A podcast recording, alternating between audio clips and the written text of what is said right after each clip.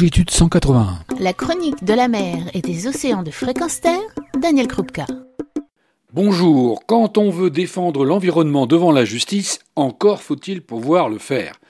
En effet, en matière de droit, pour se défendre, il faut avoir une existence juridique, une personnalité qui peut être considérée, c'est-à-dire une personnalité à qui l'on reconnaît des droits.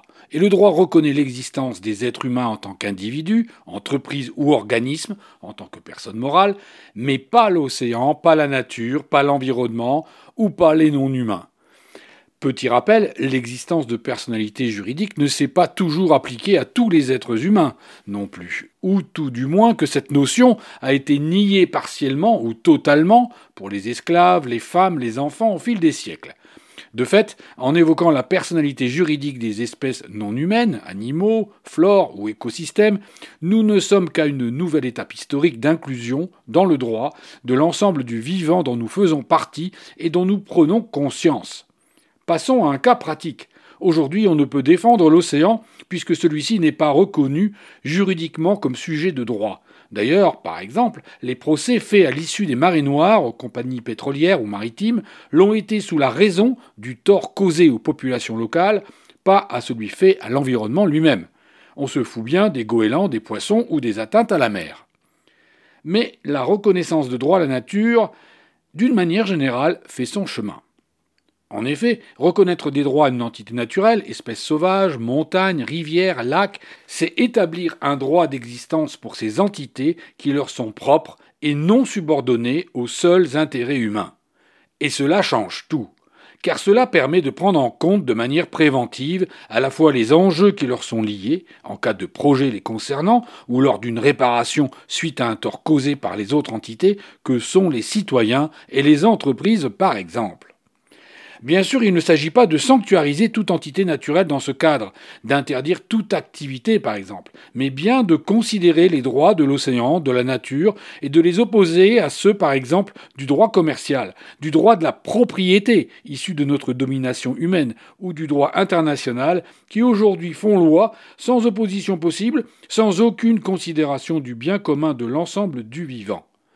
Reconnaître la personnalité juridique d'un fleuve, d'une rivière, d'une mer ou de toute autre entité naturelle, c'est donner droit d'existence, droit au respect, droit de régénération durable.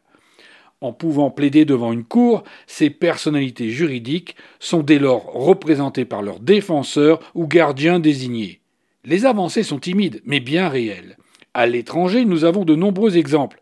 Dès deux mille huit, l'Équateur reconnaît des droits à la nature. En deux mille dix-sept, la Nouvelle-Zélande reconnaît des droits au fleuve Wanganui. Suivent la Colombie avec le rio Atrato et également au Canada la rivière Magpie. Même aux États-Unis, le lac Erie a failli obtenir ce statut en progression partout dans le monde. Plus près de nous, c'est la mer de Wadden, aux Pays-Bas, qui fait l'objet d'une création de personnalité juridique, tandis qu'en Espagne, la Mar Menor, une lagune, est aussi un enjeu d'attribution de droits. Et la France ? Les Français sont laissés très ignorants du sujet qui est complexe et qui remet en cause le pouvoir des entreprises et de l'État, grand ordonnateur du milieu naturel.